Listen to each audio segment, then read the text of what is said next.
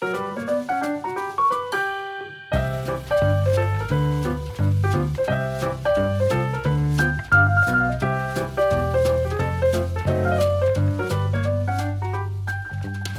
Hello，大家好，欢迎来到人之初，我是克劳蒂亚，我是小助手尖尖。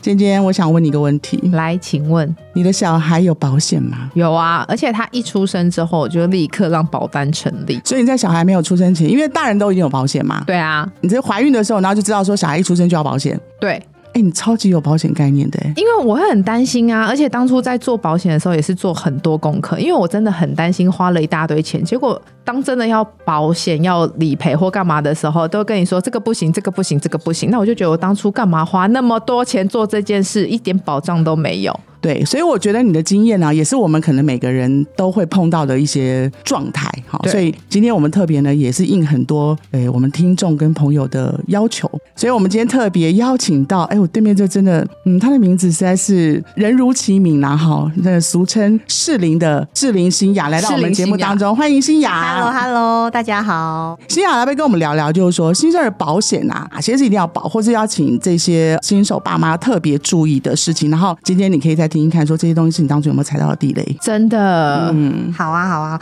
哎、我跟你们说，其实我也是来这边之后，我才发现，就是一般早期家长对于保险的观念，跟我们现在新一辈接触的保险观念有很大不一样。是刚刚我们提到嘛，因为我们这一集是要聊新生儿保单。其实像尖尖跟克劳迪亚，你们应该都有听过新生儿的筛检。哎有吗对对有有有新生儿一定要做我新生儿跟你说，筛检，对对这一件事情非常非常的重要哦，因为投保保单其实你一定要具备的一个条件就是什么？你要是一个人。所以其实很多爸爸妈妈他会在我们投保的时候，他会觉得等宝宝进来这个人世间之后，我们还要对什么八字啊，要名字啊，所以名字很重要。对但我们其实在投保保险这一件事的时候，它是必须要有一个身份，所以嗯其实我们会建议哦，新生儿在出生的七天内要完成投保保险这一件事，因为第一个你要有姓名。爸爸妈妈要去算你的八字，你必须要去报户口。你报完户口之后，你才会有一个 ID。对，嗯这时候你才属于一个身份，可以进行投保这一件事。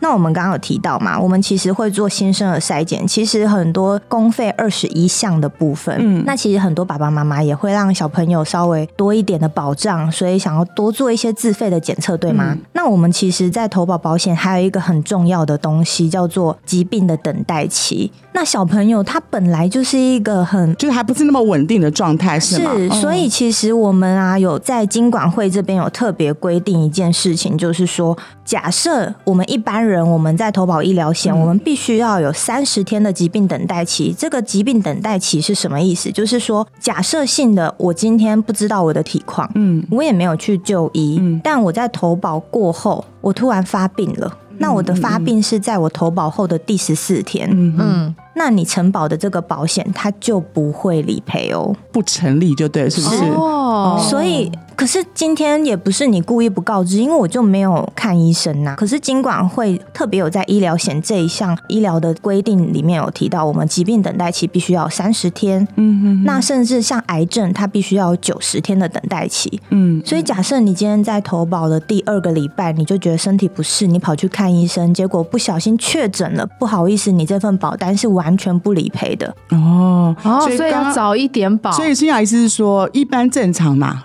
我们先不讲到新生，就一般人是疾病等待期，就是如果你保了之后三十天之内才成立啦三十天之后才会成立。然后如果是癌症的话，是九十天之后。90天以后是是了解了解了。所以新生儿的话，他是一出生就成立。如果你在这七天内，你就已经完成了取名字，你也完成了报户口，你就已经有一个身份。基本上你在这七天内，你有去投保。那我们经管会呢有特别讲到哦，如果你在做这新生儿的二十一项的公费筛选，发现出真的有异常了，那这就不会有三十天等待期的规范。哦，嗯，我还是一样。如果你今天已经在这二十一项发现了一些身体的状况，你必须要治疗。那因为你也已经投保，所以核保成立了，代表这份合约我是会给你保障的。那你去做后续的治疗，我是不会有这个三十天的等待期的一个规范。就是会理赔就对是了。，但是哦刚刚也有特别提到一点，就是假设有一些爸爸妈妈，他就是想要在做自费的项目，那这二十一项以外的筛检的项目，嗯我们即便是在七天内投保，不会理赔哦。公费的二十一个选项有在那里面，可是如果是自费的话，就是三十天等待期。嗯嗯，其实这蛮合理的，因为其实，在我们在产后机构碰到的一些状况，现在坊间的这个新生儿筛检项目非常非常非常的多，对，非常非常多。当然，其实，在我们的专业的团队跟专业主管，其实有在做一些观念上的宣导，因为毕竟透过一些医学的这个研究报告，其实有很多小孩新生儿在他出生之后，他必须经过某些时间才能成熟的一些功能，其实，在新生儿筛检其实是不需要太多做筛选的。对，所以也就是说，为什么是刚刚新雅讲说，公部门认可的二十一项公费的所谓的筛检，是代表是必要性跟这个新生儿有健康相关的一些筛检。嗯，那如果是额外的其他的部分，可能有一些其他的因素会影响，属于一个正在发展的过程当中。对，所以可能就不予理赔。哦，而且他们有一些可能测出来，刚刚第一次都是什么伪阳性啊什么的，啊对然后就会叫你再做第二次的复检，因为等小孩比较成熟一点的时候是是，没错没错，我觉得这其实蛮有道理的。对，其实你要特别去看的就是各家它对于承保的条件嗯跟它成立的规范在哪里。因为其实像我之前有跟尖尖聊到这一块，嗯，不是每一间都可以像刚刚尖尖说的，你还没有一个小朋友的身份出现的时候，你就可以投保了。嗯嗯因为有的人是胎儿险，有的人是妇女险，是那可能在小朋友落地的时候，那他可能可以去做保险公司的批注，嗯哼。那去做一些变更等等的，所以可能你还是要看各家的呃保险公司的规范是投什么。保的规范就对了，所以因为我刚刚讲的就是说，好像不是每一个新生儿都会有他七天之内就会有名字，对对。那如果假设超过这七天呢，还是有没有什么其他的时间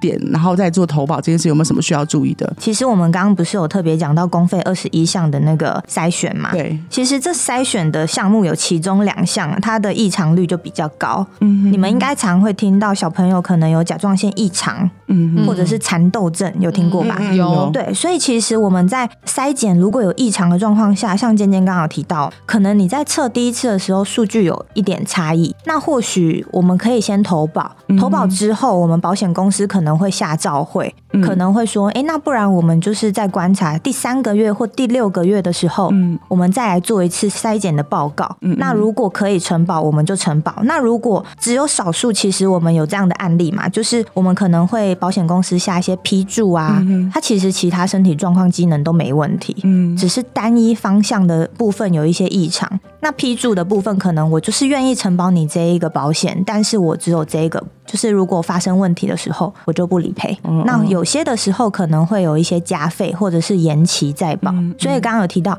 你其实还是可以先去送，因为我们所谓的投保的话，我们还有一个叫做健康告知。那如果你都有就是健康告知，都有把这些状况给讲出来，对，那保险公司愿不愿意承保，愿不愿意加费，愿不愿意批注，他就会之后再下一些照会。那我们家长就不用担心，你就随着嗯保险公司给你的照会，你再回复就可以了。也就是说，很准确的资讯告知，然后再透过保险公司，就投保的保险公司里面告诉你说怎么样去做，然后呢，可以确保以后的保单的给付等等对，没错。这样的问题。而且感觉听起来好像就是可以多评估、多参考每一家，因为听起来像是每一家的方案跟一些东西好像是不一样的。嗯，嗯，因为像有一些的可能是就是呃要出生后报完户口还可以啊，有一些是哎你生完了，它就是可以立刻直接嗯投保。对嗯嗯嗯对啊，好像没有一定值。对，所以其实可以在呃怀孕期间就可以开始。哎，所以刚刚新雅也大概跟我们分享一下，说新生儿的投保这件事情，在最前面应该注意什么事情嘛？哈，对，我们接下来聊聊，就是你刚刚一直在哈哈哈大笑，然后也不知道是苦笑还是真的。哎、苦笑，真的是苦笑，因为那时候真的做了很多功课，然后想说，哦，也是透过朋友啊这样子，然后想说那就投保这样，然后想说都交给他们，应该都没有太大问题。结果我小孩就在某一次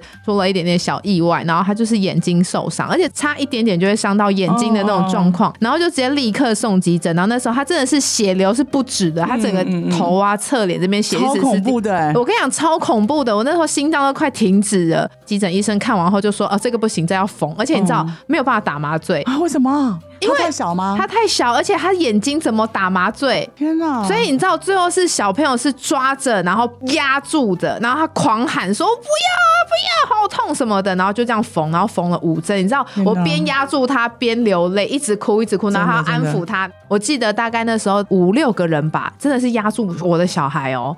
最后面保险告诉我，不好意思，不能理赔，不能理赔，不能理赔。我知道我最后急诊收完的费用是四百多块，我最后收到的理赔的费用 就是四百多块。我一年缴了两万多，要三万的保险费用，结果只有赔我四百块哎。等一下，这个我觉得应该让新雅来跟大家讲一下，到底是为什么会这样？对，然后我就想说，为什么？而且对实支实付没有错，但也太实支实付了吧？就只有四百，那我的保障到底在哪里？而且门诊，而且手术啊，而且眼皮，而且我小孩痛成这样子，虽然本来钱就不是重点，嗯，只是就会觉得，哎、我花大钱，然后什么保障都没有，那以后怎么办？好了，乖乖乖 OK 让新雅来讲，你不要再抱怨了。好的新雅，他太气了，对，这真的很值得哎、毕竟你知道哦，小朋友你要让他不打麻醉，然后去缝成那样子，心痛的要死。没错其实家长钱都是一回事，小朋友为什么要有保障呢？因为讲白一点嘛，因为现在小朋友能做什么？你发生的事情得是爸爸妈妈去放下工作陪伴你，然后又要去做治疗。所以其实买保险第一个重点就是我为了要让小孩子有多的保障，常常会听过同业会有卖很多的所谓的终身型的医疗险，有听过吗？？因为我有保，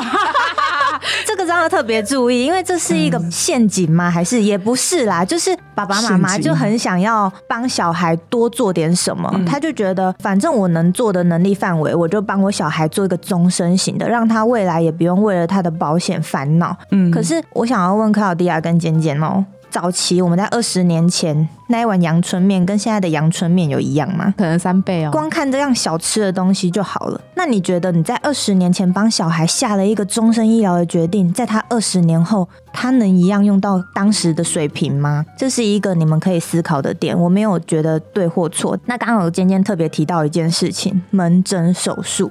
对好多实支实付，它其实保险公司它会告诉你，所谓的实支实付医疗险，它嗯必须要有两件事情，它才会成立理赔哦。第一件事情是它必须要有必要性医疗是嗯 OK，、什么叫必要性医疗？今天像尖尖的小朋友眼睛受伤，受伤了他是不是嗯必要性治疗？对那如果我今天只是因为我想要漂亮，我去割双眼皮，这叫必要性治疗吗？嗯，不是不是对不是好了。那第二个就是说，很多实支实付，基本上我们必须要有住院事实，嗯他才会开始启动你所谓的保险机制而且是不是。还有住院几天？住院几天的话倒是还好，嗯住院的话我们一定会有病房费嘛。对，那至于住院我过程要做一些什么事情，比如说观察，比如说手术，那就是后面的理赔的状况。是所以，我们必须要先有这两个前提，你的医疗险才会理赔。嗯那第三个就是刚刚尖尖提到的门诊手术。好，门诊手术这件事很吊诡哦，因为大家都会买十支十付，那大家都会追求什么额度要高，嗯对不对？因为现在医疗越来越进步嘛。嗯我们以前可能，我现在讲一个比较大家耳熟能详的，可能割痔疮好了。割痔疮早期的医疗，我们可能要住院个两三天，嗯严重一点可能要一个礼拜。可是现在医疗越来越进步的状况下，嗯其实很多微创性的手术可以让你一个下午就回家了。甚至是让我们可以不要用健保的部分，我们用自费啊，因为我们可以呃比较快的好，对比较伤口比较小，费用就比较高嘛是，健保就不给付嘛，对这时候就要启动你的商业保险。对对，所以实支实付额度高，我们是为了要让我们有选择性。再来第二个，门诊手术跟住院手术会是一样的吗？光听就不一样嘛。对一个是我当下我门诊有做手术，我就可以理赔；一个是必须我要有住院事实的手术，我才会理赔。所以刚刚尖尖为什么会这么气愤的原因，是因为各家保险它在买医疗险的时候，其实可能连本身同业的业务员都不太了解这件事，你必须要看条款，条款里面会特别提到一个叫做全民健保保险的医疗费用支付，它的标准是什么？所以其实像我们坊间比较常听到的手术，它会落在二之二之七的条款。这一个手术必须是在健保的医疗费用支付标准里面，它叫做手术的项目，我才会理赔你的理赔金给你。哦，这个很深哦，因为谁会知道什么二对啊之二之七啊？是是，是哎、我跟你说。讲二十二支，我就愣住，想二十二之七是什么东西？对，所以大家要赶快去看自己的保单，或问保险员有没有自己二支二支这真的是。一个很大很大的一个 bug，甚至像我刚刚不是特别提到痔疮这件事嘛？嗯其实包括。有听过白内障手术吗？有听过大肠息肉切除术吗？是不是听起来它就是手术啊？好不好意思，它其实在健保的那个支付标准里面，它叫处置，所以它是落在二之二之六的条款里面。那所以很多医疗保险它只理赔二之二之七的范围，嗯但二之二之六的范围它是不理赔的。嗯嗯，所以我儿子的那个叫做处置，因为它是缝合，所以就不理赔。你的理解力很好。这样有比较不那么生气了吗？有对，所以我最后我就是换一间保险公司，因为有的，因为有的没有这个条款呢、啊，因为我哪知道、啊？对，没错。所以刚刚西雅我觉得解释的非常清楚，也就二至二至六是处置，二至二至七是手术嘛，对不对？对那所以应该告诉我们说，那我们现在该怎么注意这件事情？是不是就是二至二至六跟二至二至七都赔？最好是这样，甚至还有一个更棒的一个东西叫做三支三支四。什么叫三支三支四呢？它就是在我们的口腔颚面的手术。嗯，有听过正颚手术吗？有有那有听过拔牙手术吗？拔牙叫手术吧？对，所以它很特别哦，它在三支三支四之二的一个范围里面怎。么又来一个字？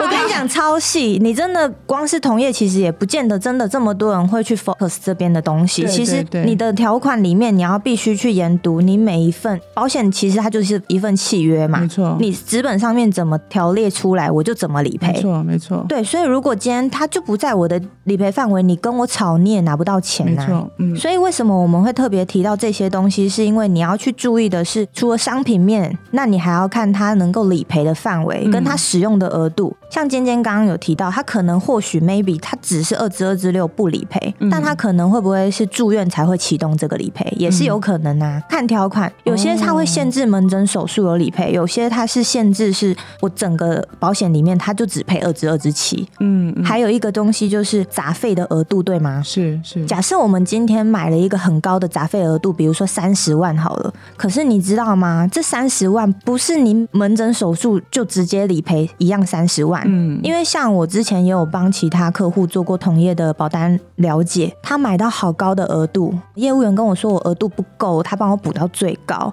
可是这三十万，你在门诊手术，它上限最高理赔就是一万，它的三十万必须要就是刚刚提到的，它必须要住院事实的嗯理赔状况，它才会启动那一个三十万的额度。哦他门诊手术上限你再高，我就是一万块赔给你，嗯，那他也没骗你啊，我就写的这么清楚啊。所以保单真的要看很细。对，是是要看每一个状态下能够理赔的最高的金，额，而且好像不是嗯只有看说、哦赔多少赔多少最高就好，可是你要去看细什。么什么状态下，对，因为尤其是小朋友，他真的有可能随时走个马路就会跌倒受伤，牙齿撞断，或者是这边流血要缝合。嗯所以我那时候真的是看完之后，就这样子。第一次知道这个闷亏之后，我就说我要立刻换一家保单，就是给我那什么二至二至六跟二至二至七，还有三至三至四，全部都要有赔的。我想问一下，就是到底这样，如果把它全部包含在里面的话，会差很多吗？哎、我跟你说，我的是跟我上一个保费是一样的价钱。你看，各位爸妈、各位成年人，哎反正只要是有保险都相关，其实真的可以检视一下自己的保单，对不对？对要把一些可能发生在自己身上或家人身上的状态去了解清楚，嗯到底这个是不是有理赔？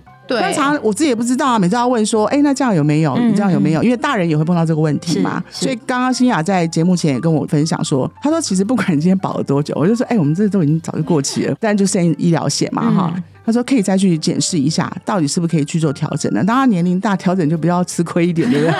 但是至少你有调，嗯呃，不要到时候像我曾经有一次，我老公就是打篮球运动受伤之后，整个脚扭伤。嗯那时候我记得啊，保险人就人就说，哦，你有失能险，比如你没办法上班呐、哈，嗯然后你就可以一个礼拜大概是多少钱的补助。结果后来呢，就发现说去，然后两个礼拜没办法上班，都要拄拐杖，最后呢，跟你的小孩一样，嗯，理赔实支实付就赔了差不多哦，比你好一点，那一千千两百多块，对，因为看了好几次医生嘛哈。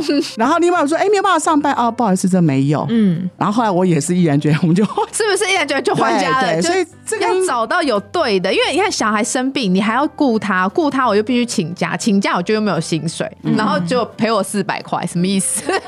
所以该回到就是，到底新生儿保险应该保哪些项目？刚刚那个克劳提亚有特别提到说，哎，我现在年纪的话，我去调整我的保费是不是比较贵？其实就是这样。所以为什么爸爸妈妈对小朋友的保单决定是很重要的？因为不只关于你缴的钱，也关于他未来要缴的钱。为什么？因为保险都会有一个主约，对吗？对对，主约你就是缴完二十年就没事了，可是附约、所有的附约你就是像健保费一样，你就是保你保到七十四岁，你就要缴保费缴到七十四岁。那你觉得未来你现在不帮小孩挑选好一点的，等到你小孩大了，他自己知道了，他再去调的时候，他保费他不会觉得妈，为什么你当初我零岁的时候你不帮我保好一点？你要我现在三十岁我开始懂了，结果我保费已经不知道翻了几倍了。对，嗯，所有的保险只会越来越贵，因为医疗也是越来越精密，对吗？。对对，所以以前癌症险大家都觉得是绝症，为什么？因为那时候的药都还没出来，癌症险就超级无敌便宜。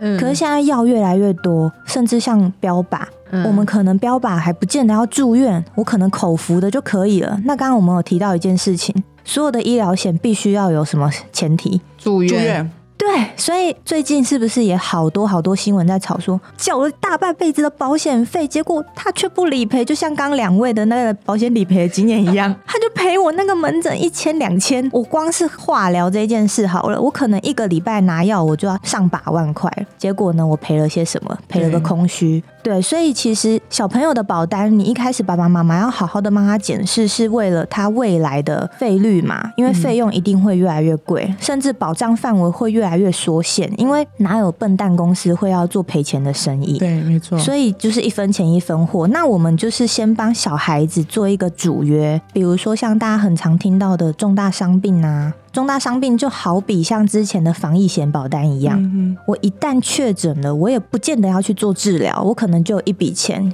我可以拿这笔钱来帮小朋友做治疗，或者是帮爸爸妈妈的薪资做补贴。好，那第二个就是可能有失能险呐、哎，失能险没有了，不好意思，现在可能长照险。其实像长照险未来。也是趋势，为什么？你看现在出生率这么低，我们是坐月子中心，现在小朋友都很少，哎所以所以新生儿也可以开始保长照险啊。可以。我跟你讲，以前没开放，出生开始保他以后自己的长照，长照对这厉害了，这个厉害，厉害，是，所以你可以选择的是像这样的医疗型的，或者是最简单的，你可以帮他保一个寿险。嗯因为像现在政府规定嘛，去年的时候是六十一点五万，十五岁以下的新生儿，嗯、小朋友最高寿险是六十一点五万，今年会再调整往上调到六十九万，所以我们可以帮小朋友做一个简单的主约。那后面下面我们就要开始要很认真的听喽。今天是不是有提到医疗险很重要？对，因为其实小朋友为什么不能打麻醉？因为太小了。所以其实像我之前有一个很特别的理赔经验，就是小朋友他开始会爬了，那爬了我们总是会碰到、磕到嘛，嗯嗯撞到。那想说，哎、那就是没事啊，因为小朋友也不哭了。可是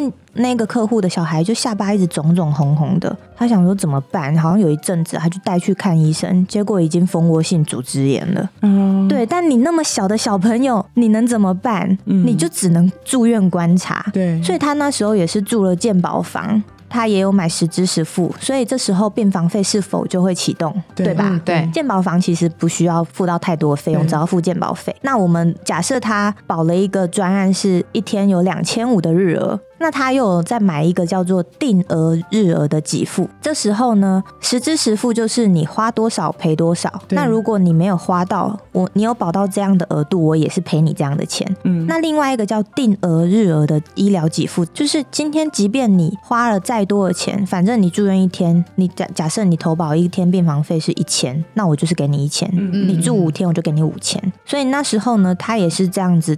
观察了一个礼拜，住了七天，他什么钱也没花，就是去做健保的给付而已，就这样。然后呢，也是打打点滴，因为就观察嘛，因为小朋友也不能怎么样，所以也好了，就出院了，理赔金下来了，一天两千五，七天就多少钱了？一万七千五，然后他刚刚又保了一个一千块的日额，再加七千，两万四。千五，他就这样子，那爸爸妈妈会觉得心很痛吗？说不定这个赔理赔金都比他薪资高，嗯，那他也只是在医院陪伴小孩而已。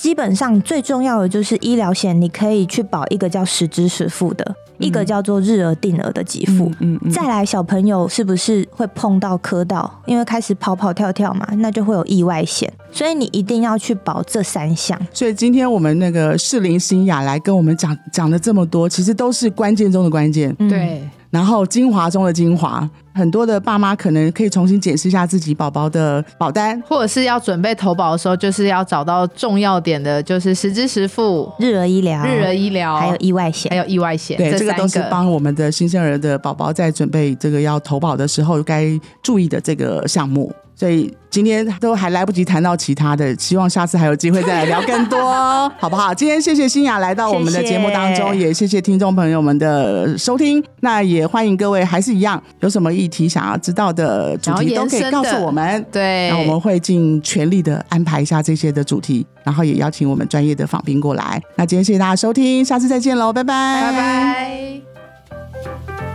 拜。